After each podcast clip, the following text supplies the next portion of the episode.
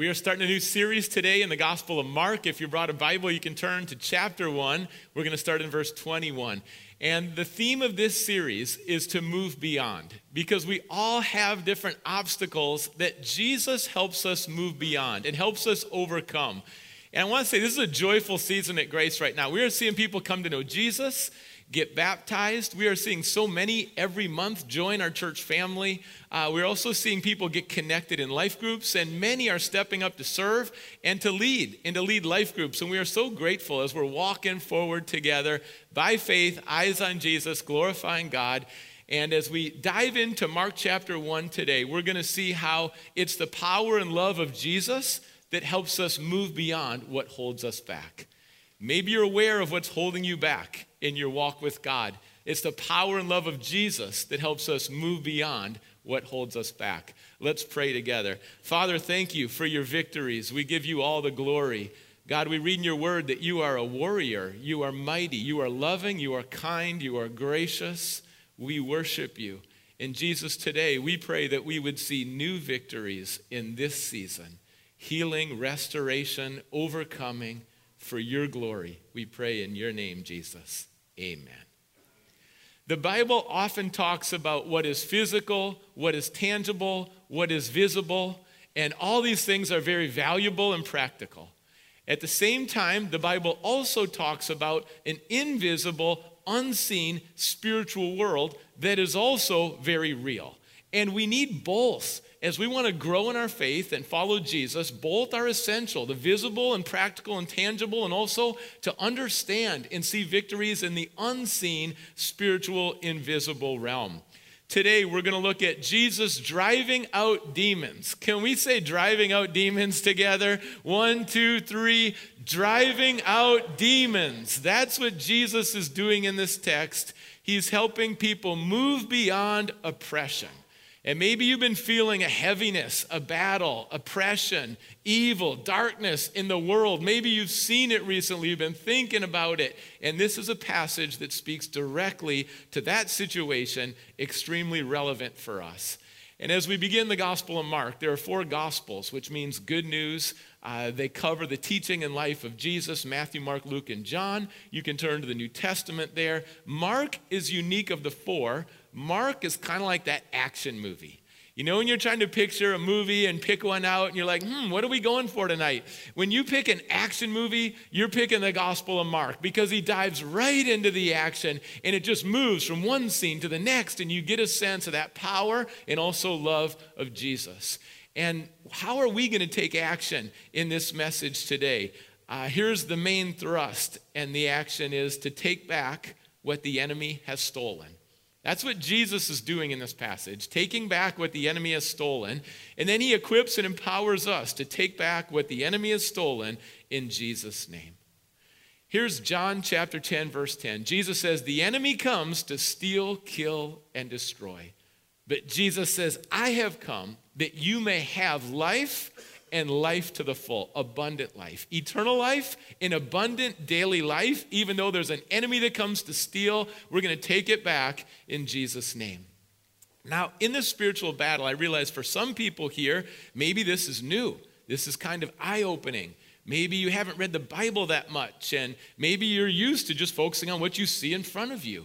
For others, maybe you have studied this, and this is going to be kind of a recalibrating and remembering about our spiritual battle. For all of us, I hope this is very empowering that you know you have options, God gives you power, and there's restoration. Light prevails over darkness. And so, as we dive in, we're going to look at three questions today. It's a progression of three questions. And it, this is kind of a, if it's your first weekend here at Grace, it's kind of a lively topic to start. Uh, we don't talk about driving out demons every week, but at the same time, it's throughout the Bible. We want to dive into it as well. Here's the three questions. The first one is What is this oppression? Mark chapter 1, starting in verse 21, what is this oppression? And when I say the word oppression, the idea here is that demons are real, demons are active, and they bring an influence, ultimately trying to pull you away from God, tear you down, accusation, and steal. That, that's what they're all about. And that's what we mean by oppression. Now let's take a look at the text. Uh, Mark chapter 1, verse 21. They went to Capernaum, and when the Sabbath came, Jesus went into the synagogue and began to teach. The people were amazed at his teaching because he taught them as one who had authority, not as the teachers of the law. They were used to hearing the self righteous um, group of religious leaders and teachers, and they're like, Jesus is so different.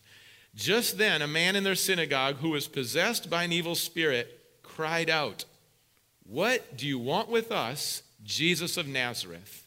Have you come to destroy us? I know who you are, the Holy One of God.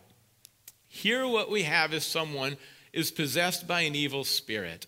Now, what's an evil spirit? What's a demon? A demon is one of the angels who have rebelled against God. That's a demon. The devil is a very powerful archangel rebelling against God. And maybe you've never seen in your entire life someone possessed by a demon. And in our culture, that's often, you know, kind of rare to, to see that happen.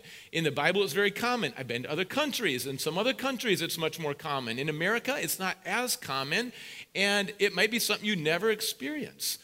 But all of us have experiences that relate to evil, and there's kind of a spectrum in the Bible. On the one hand, the most extreme, we see this possession by an evil spirit, and I don't believe that a born again Christian can be possessed by an evil spirit. Now, that's one side of the spectrum.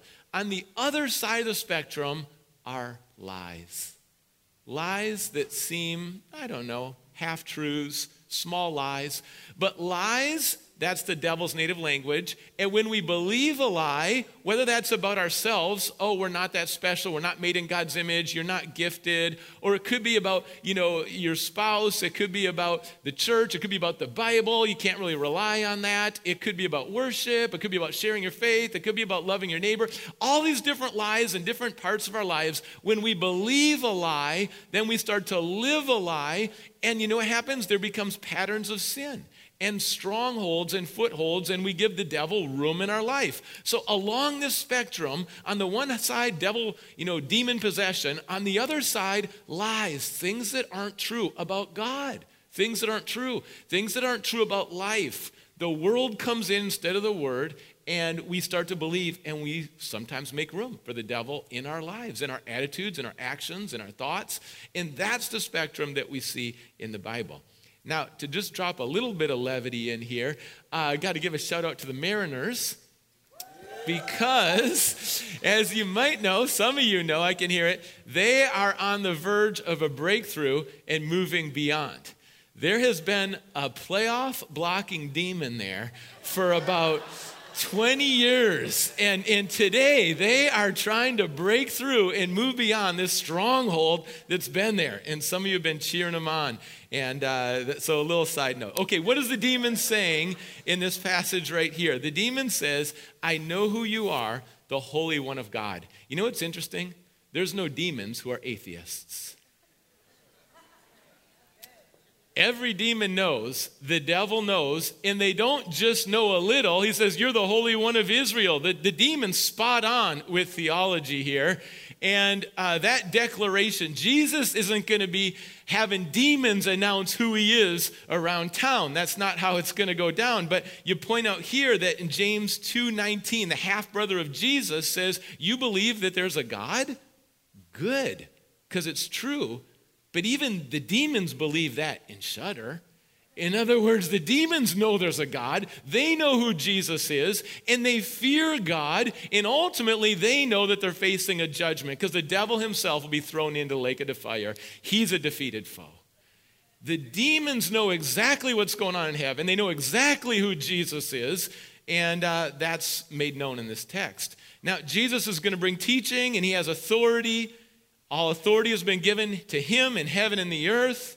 And he's not just going to teach, but now he's going to walk the walk. He's going to do both. He's going to drive out, he's going to take back, he's going to drive out demons, and he's going to overthrow the darkness. And it's not just in this passage. In Mark chapter 5, there's a man who is cutting himself. There's a man who is violent and out of control. There's a man who's naked. There's a man in torment. And Jesus shows up in Mark chapter 5, and there's a legion of de- demons, not just one demon, but a legion of demons. And again, there's a conversation where Jesus casts out the demons. They go into pigs. This man is restored, complete restoration. He's in his right mind. He's praising God. This man has now have peace, the peace of God for the first time. And all of this happens. The demons go into the pigs. The pigs run off the cliff. Why did the demons ask to go in the pigs? I don't know. Did they have thoughts about attacking Jesus? I mean, wild boars. Who would want a big group of wild boars attacking you? Did they plan to jump over the cliff? I mean, the demons steal, kill, and destroy. They moved the pigs over the cliff. Maybe they knew that if that happened, people would get upset at Jesus. You know what the people in the town said to Jesus after the pigs went over the cliff? They said, Jesus, one of the saddest phrases in the Bible, please leave. Jesus just cast out demons, and the town says, Please leave.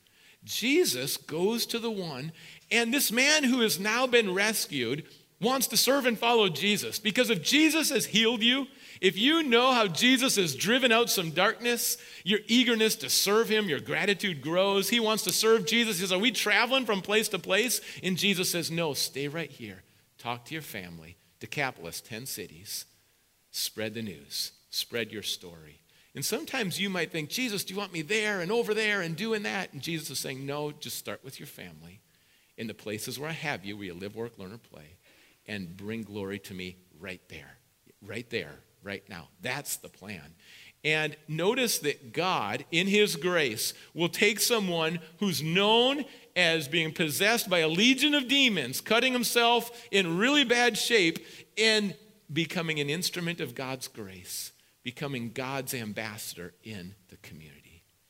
If you've gone through some stuff and you might think, oh, God's probably done with me, he, he's probably not going to ever use me in any significant way.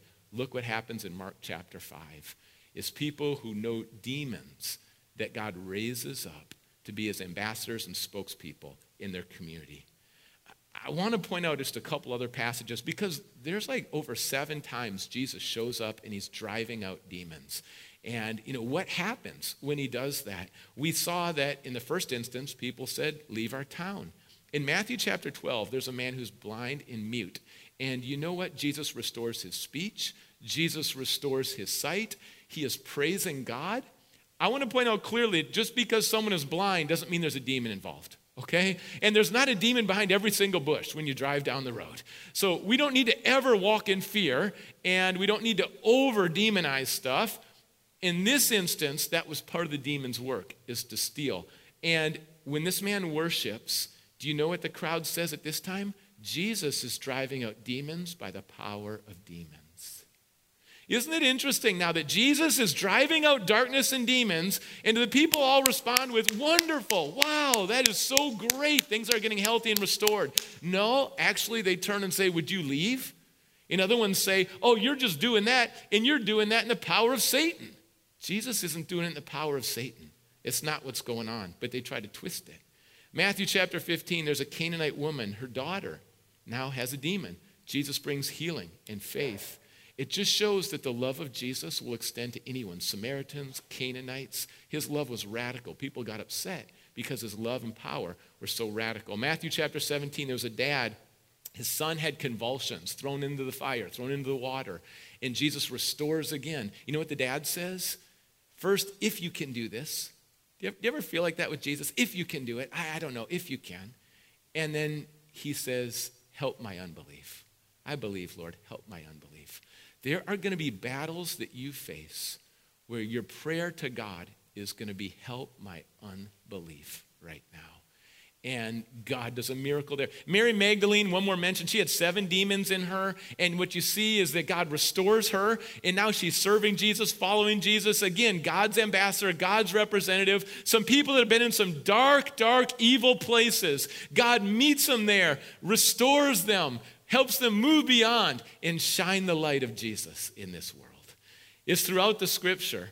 And uh, here, here's what you need to know when it comes to spiritual battle. When you open up the Bible in the book of Genesis, what you see is there's a devil, crafty serpent. And what's his tactic? Drop in lies, drop in doubt. Get Adam and Eve to doubt the word of God. If you just neglect and doubt the Word of God, go with what you think instead of what God thinks. Do life your way instead of God's way. All of your solutions instead of God's solutions. You know what's going to make you happy. Forget about what God says is going to make you happy. That was the twist. And self centered me right now, yes, this is what I want to do. Look what happened the fall. And as you read through the Bible, there is this continual battle God versus the devil. And whether you want to deny that fact or not, good versus evil, God versus the devil, that cosmic battle will continue to play out in every nation and generation. And we will near a time because we know what's coming. The prophecy is laid out in the Bible. And you know what's coming? A false trinity, where you have the devil, the Antichrist. Say, who's the Antichrist? This really powerful military, government, political leader who comes in looking like peace and then turns the whole deal. And then there's also a false prophet, a false trinity Father, Son, Holy Spirit, the real God.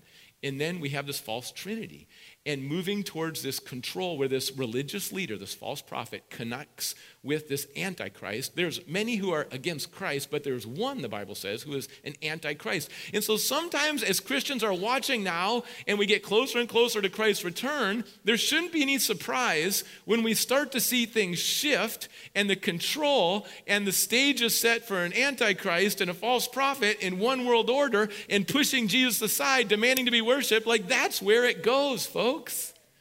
It doesn't mean we're helpless, it doesn't mean we're going to lose the victory, but we got to know what's going on. Jesus said, You understand the weather, but you don't understand the signs of the times. Like, like you don't understand the cosmic battle. You, you just not paying attention to what's going on. And it doesn't mean we live in fear. We're not defeated at all. And we're going to talk about being empowered. We're going to talk about overcoming. But throughout the Bible, the devil's at work. And with Adam and Eve, just pulling them away from God. And it's just kind of crafty. Do you ever feel that wandering away from God? I'm just not going to church. I'm just not worshiping. I'm just not hungry for the word. I'm just not seeking Him. Just that drifting away from God. With Job, it's unfounded criticism, it's accusation. What does the devil do? Unfounded criticism. The devil is the accuser. That's the work of the devil to bring in unfounded accusations. That's what Job faces. And then we have some other instances in the New Testament. Ananias and Sapphira, they're in the church and they're lying. And the devil fills their thoughts. They're lying, and uh, God wants the church to be holy. And, and so God's going to prevail, but Ananias and Sapphira say yes to the devil. Uh, you know what's interesting? Peter is someone who, again, is following the Lord, loving the Lord, but you know what? Peter, well intentioned. Sometimes the most well intentioned things are the most evil things. And Peter says, Jesus, we don't want you going to the cross. Don't go to the cross. And Jesus says, Get behind me, Satan. Now, it doesn't mean that Peter's Satan. It doesn't mean Peter's demon possessed. But Peter is a proponent of something that's not from God to keep Jesus away from the cross. And Jesus has to call it out for what it is. That idea is coming from the pit that he wouldn't die for our sins because he is going to be that sacrificial lamb of God. And in these different instances that play out, even Judas, it says the devil entered Judas at work in Judas. Sometimes someone who you serve, Jesus served Judas, is going to turn against you and try to turn it around like a Judas. And all these different dynamics, we see them played out in different contexts here. Uh, what can we summarize this oppression? There is a false accusation, a tearing down, an intimidation that happens. Uh, where we want to be real solid is that we notice the lies, the things that don't line up with God's word, the things that don't come from the Holy Spirit. Notice those lies about the, yourself, your work, so many different situations. One little lie, if you hold it, believe it, and live it, it can lead to footholds, strongholds, room where the devil can work and starts to steal. Steal your joy, steal your peace, steal some of your relationships, steal your hopes, steal your dreams. The devil wants to steal your closeness with God. That's what the devil wants to steal. But we're not having it. We're taking it back, and there's a way out. The power and love of Jesus, that's the answer to overcome, to abide with Jesus and be on fire for the Lord. That's the first part is what is the oppression? Had to unpack that. Now the second one is what are your options? And this is the empowering. I want to tell you today you have so many good options in this spiritual battle. You have so many good options. You uh, my prayer is that you walk out today feeling so empowered in the spiritual battle. Now, let's take a look at verse 25 and what does Jesus say? Verse 25. Be quiet, said Jesus sternly come out of him. Again, this is Jesus driving out the demon. What are the words that Jesus says? Be quiet, come out. Be quiet. The voices, the accusations, the cruelty. Jesus, in authority, is going to silence. Be quiet. You said enough, demon. You said enough. This conversation is over. Be quiet. Your work is not from God. Be quiet. And then also come out.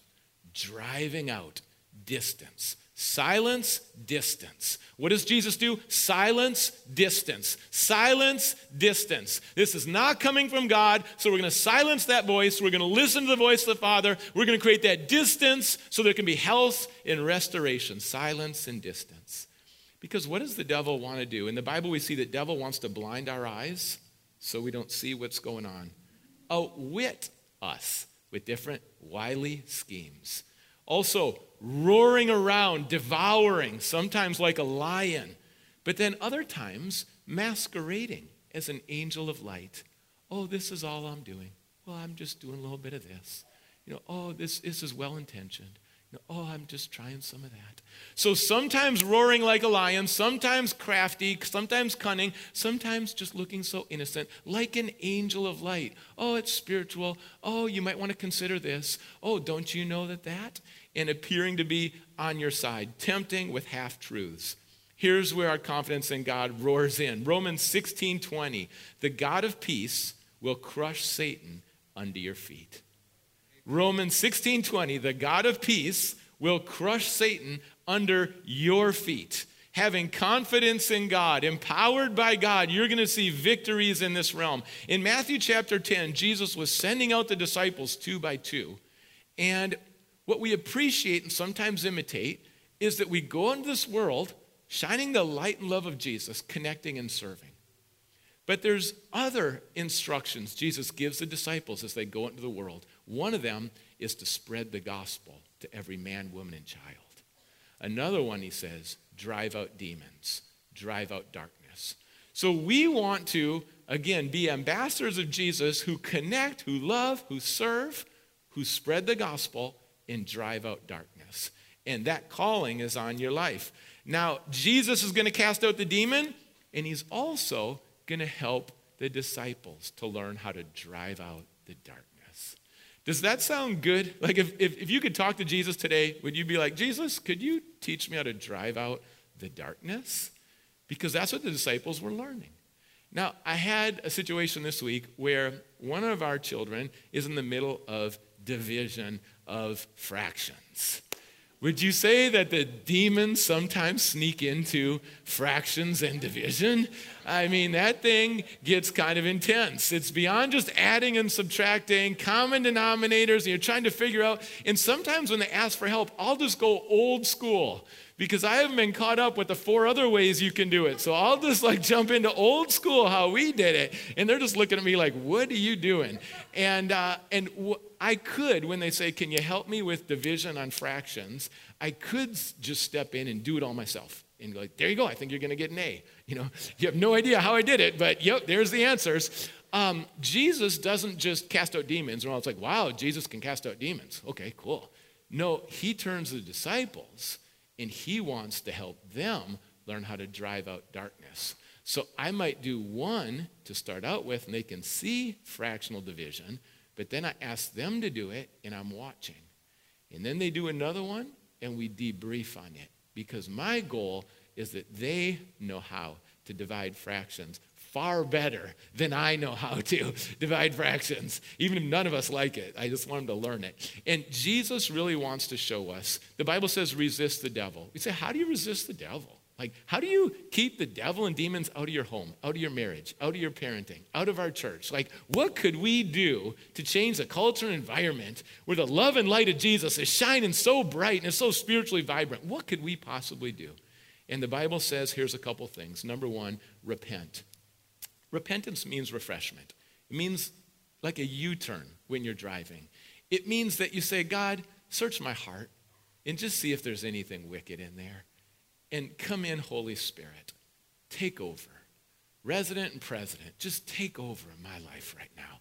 And as that happens, habitual sin is broken, strongholds are broken, footholds are broken, repentance is healthy. Any sin that God convicts you of, it's a gift because He's showing you a better way. It's a step to freedom. You don't sit in guilt and shame. You just say, God, I want to repent. I want to make all the room in my house for you today. Repentance. Here's another one prayer and worship. Do you know there's spiritual power in worship? It's not just to sing a couple songs. In the Bible, when we start to praise the Lord, God is magnified, enemies scattered. You know, during the week, I just worship God. I'm in my car, I'm turning it on. My, my kids in the car, I turn on worship. Uh, they bring their friends in the car, it's gonna be worship. Like, worship changes the culture and the environment. Worship God. YouTube, I'm finding that song. You know, Spotify, wherever they are, singing. Sometimes I'm just gonna start singing praises. Like, you say, well, yeah, you're a pastor. That's what you're supposed to do. It's on your job description. Worship God all week. Uh, no, I'm telling you, if I was never a pastor, I would be worshiping in the Lord because the atmosphere changes. You just turn it on in your house. Reliance is another one. The, the one who's in you is greater than the one who's in the world. The Holy Spirit in you is greater than any demon or the devil. The Holy Spirit in you. Well, what does that mean? Let's lean in. Let's lean in. If you feel the spiritual battle, you start to feel fear or timidity that's not coming from God. Power and love comes from God. You just lean in. You say, Jesus, rebuke. Holy Spirit, take over. I believe in you, Holy Spirit. You focus on God. You let God take over. God's power is going to show. And then you have the scripture.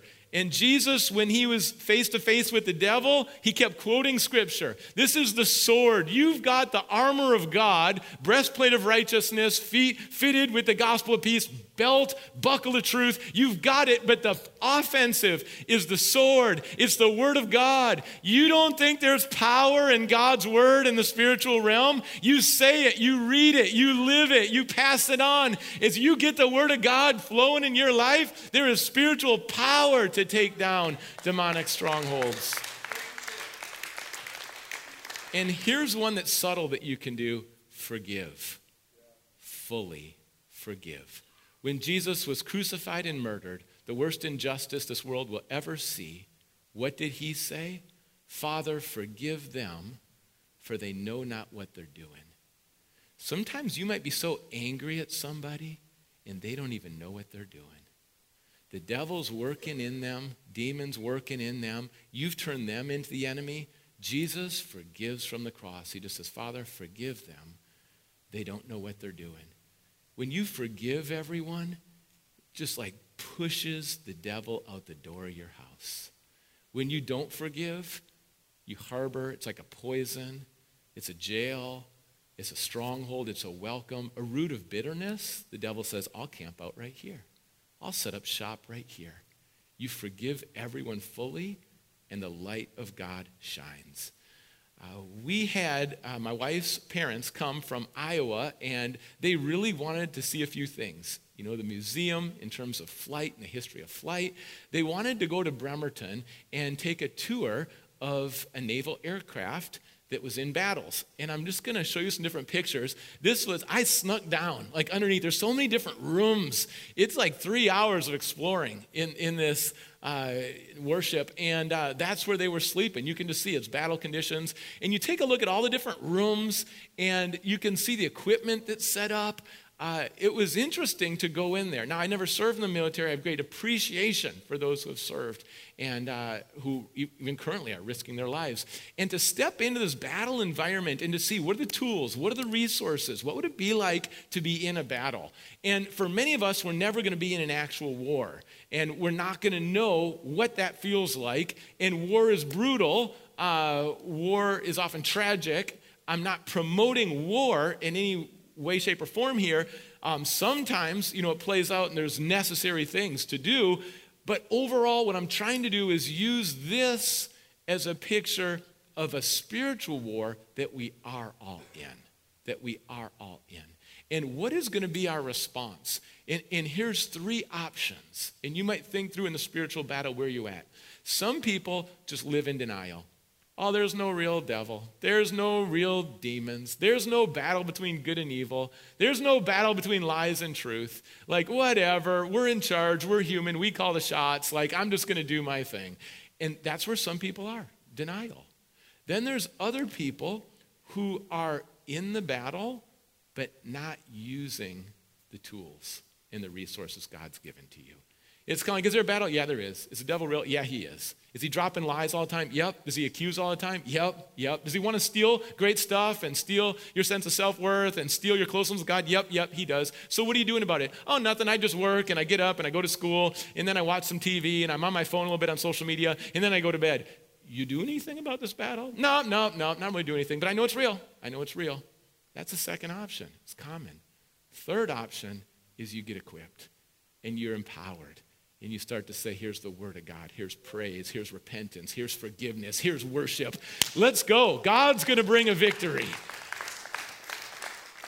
Just think about where you're at right now, and then as you read through the Bible, in Acts chapter 16, uh, I just want to give you a glimpse. This is now followers of Jesus, and it's direct. Acts 16 16. Here's a situation. Once, when we were going to the place of prayer, we were met by a slave girl who had a spirit by which she predicted the future.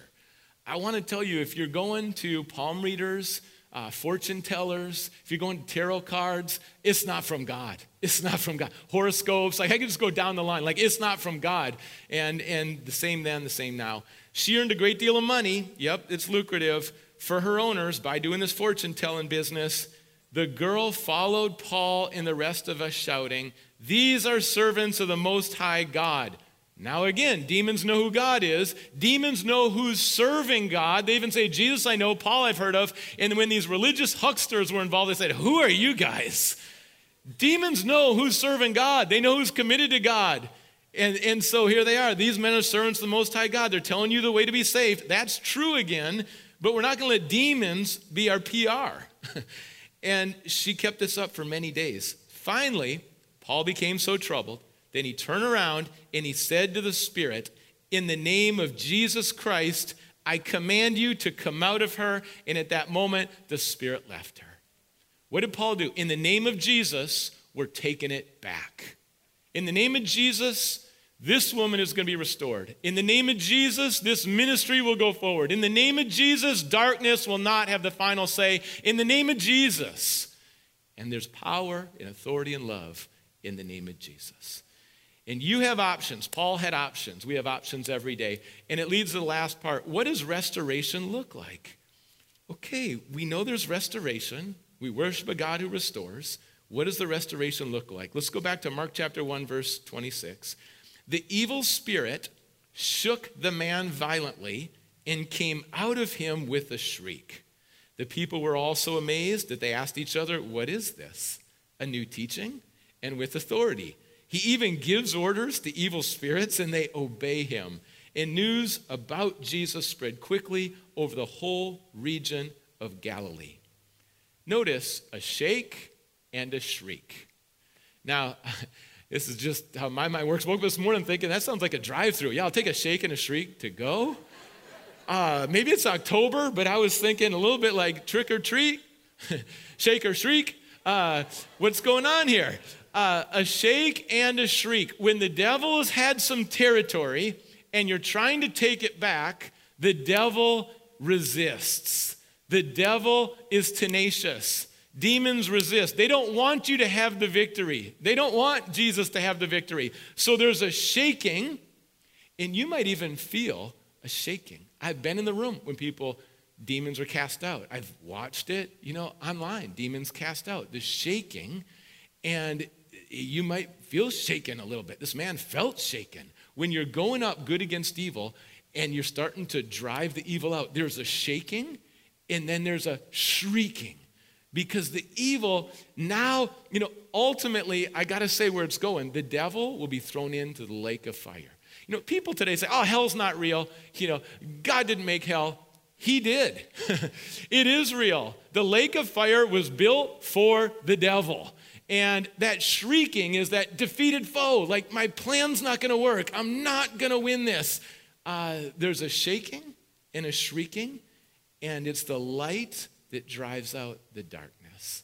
Aren't you glad that Jesus is the light of the world? And aren't you glad that he says, You are the light of the world?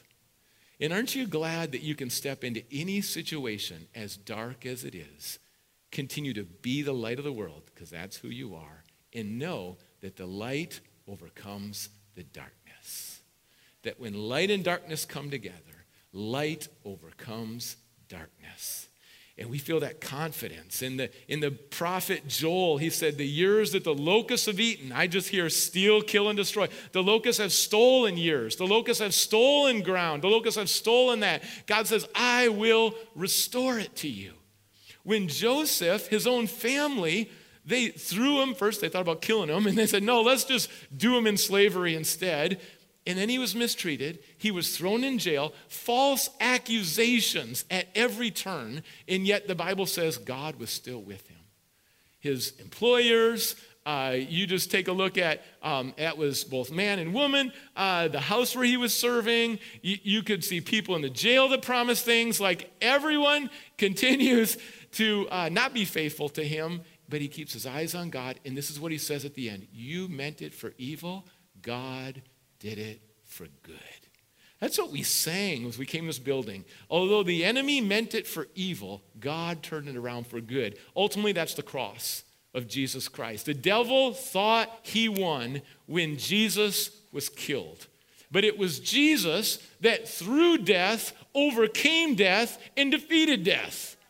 That the, the devil, thinking finally the Son of God is finished, no, it was through that death that Jesus defeated death and overcame death through the resurrection. What was meant for evil, God turned for good for the saving of any person in any nation or generation who will turn to Him, receive the grace of God, not try to earn it through performance. That's the victory. That's the victory.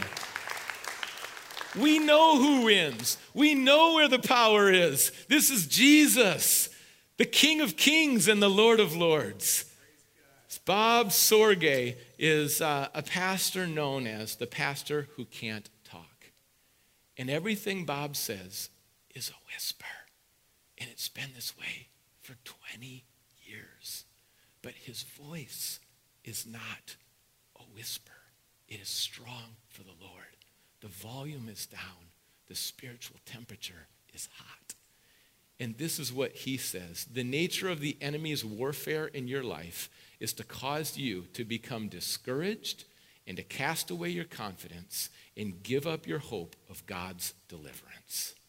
That's what the enemy wants. The enemy wants to numb you into a coping kind of Christianity that has given up hope of seeing God's resurrection power. Have you lost any hope? Have you lost that experience and sense of God's resurrection power? And I can imagine if a pastor whose gift is teaching and preaching suddenly doesn't have the voice, it would be easy to conclude that maybe God isn't going to use me. Maybe his resurrection power is not real. But I want to tell you, his power is made perfect in our weakness. And Bob Sorge has gone on to, he's written dozens of books dozens of books. And what we see is that God inspires and empowers so many people through his writing and how he continues to pursue God, find his strength in God. I want to tell you if you've experienced a setback recently, that's not the end of the story. And in your weakness, God's power will come. And I'm going to close with this illustration because I think it speaks to the restoration that God brings. I was at a soccer game recently and noticed that people were making a lot of comments to the referee. Have you ever seen this happen in a sports game? Have you ever seen it happen? Uh, well, I think it's interesting. There's just no job like being a referee. right? I mean, can you think of another job where people literally get in your face, curse you out, swear in, point fingers, sometimes push in, and I'm watching this happen to this referee. And as this is happening, I'm thinking, like, where is it written that, like, oh, yeah, you can be so cruel to referees, and, and that's just awesome. That is so Christian. That is so biblical. Way to go. Um, and, and I'm watching this thing play out, and I'm thinking, this is not for a championship. There's nobody, hardly anybody watching. It's not like you got thousands of people watching the game. We're not in a stadium. There's no rings, you know. But you've got these people that I assume are pretty, you know, generally people making good choices like going after the ref. And so I just sensed like, I'm going to go over to the ref. And I just followed him on his way out to the parking lot. And I didn't know what to say, but I feel like I got to say something. And I said, Good job. And then I said, You've done better than most referees. I don't know if I'm grading on a curve or what's going on, but I just said, Good job. You, you really, you did mo- better than most. You really did. And, and then I just said the word Jesus loves you. And he just looked over and he said, Thank you. Thank you. And it was just that moment of restoration in the parking lot when maybe someone's been beat up. Maybe they felt like it wasn't quite right. In that, just that word to remind someone of God's power and God's love, that God restores, that God is good, and that light prevails over darkness. Can we take back what the enemy's stolen? Can we take back? Is the oppression real? Have you felt it? Yeah, let's not deny it. Let's not act powerless. Let's not just be silent. Let's not be fearful. That's not what God wants. But we have power in the name of Jesus to take back what the enemy's stolen. I bet it might start in your own walk with God. And I bet it doesn't go too far beyond your own home. I bet it, I bet it starts there. And then, as a church, as a body of Christ, could we take it back? Silence and distance, a shake and a shriek, the power and love in Jesus' name. We're talking about move beyond, and the way we've been wrapping up each sermon is to give these options right here. And if you want to take a next step in your walk with God, you just text the church phone number. You say, I'm ready to follow Jesus today for the first time. What an amazing day. We thank God for everyone that's making these decisions right now. I want to get baptized and honor the Lord. I need a church family. I'm tired of doing things on my own, tired of being isolated. I'm, I'm tired of being just um, off in a corner. Like, I want to be part of a church family. I want to get in a group. I, I want to get some time in the Word. I want to get around some people and get into the Word. I want to grow in my faith, get in a life group. I want to serve. I know I'm gifted. I want to serve. I want to serve one. I want to build up people. I want to serve. What's your next step? Let's pray. Father God, we pray that you would free today, that you would bring freedom. Jesus, we thank you that you're still driving out darkness, driving out demons, and that you empower us, God, through your word and scripture, through praise, through forgiving. There's practical things, God, you give us to do that we will see victories in light, God. And I pray for restoration today in relationships with you. I pray for restoration, new desire for closeness with you, a returning to you, Jesus saying yes to the Holy Spirit in every area of our lives. I pray for a restoration in families, God. A restoration of hopes and dreams, of visions, careers, God. Restoration of using gifts today. God, we pray for a restoration in Auburn and in the Sound. God, a work of your Spirit. Drive out the darkness. We trust you. We look to you. You are a mighty warrior. We give you praise. The battle belongs to you and we'll follow you, Jesus. We pray in your name. Amen. Yo, subscribe to YouTube channel. subscribe to this channel.